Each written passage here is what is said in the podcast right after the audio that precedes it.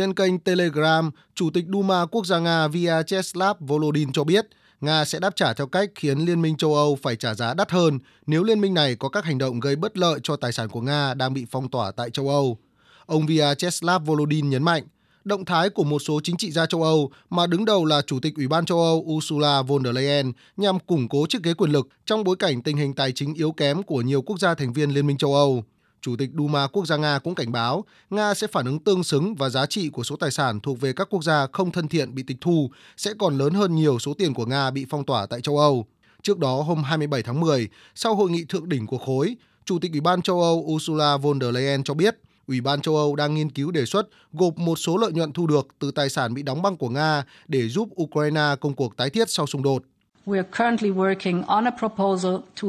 Ủy ban châu Âu hiện đang nghiên cứu đề xuất ban đầu tập trung vào cái gọi là lợi nhuận bất ngờ. Nói cách khác, chúng tôi sẽ đưa ra đề xuất tìm cách sử dụng số tiền thu được từ những tài sản của Nga hiện đang bị phong tỏa tại châu Âu. Những khoản lợi nhuận bất ngờ là rất đáng kể và ý tưởng là thu được tối đa, sau đó chuyển chúng qua ngân sách EU nhằm hỗ trợ Ukraine và việc tái thiết đất nước này. Mỹ cũng thể hiện sự ủng hộ trước đề xuất của Ủy ban châu Âu. Trong một phát biểu mới đây, Bộ trưởng Tài chính Mỹ Janet Yellen nhấn mạnh. Mỹ cũng ủng hộ việc khai thác số tiền thu được từ tài sản bị phong tỏa của Nga, định rõ các cơ quan thanh toán bù trừ cụ thể và sử dụng số tiền này để hỗ trợ cho Ukraine.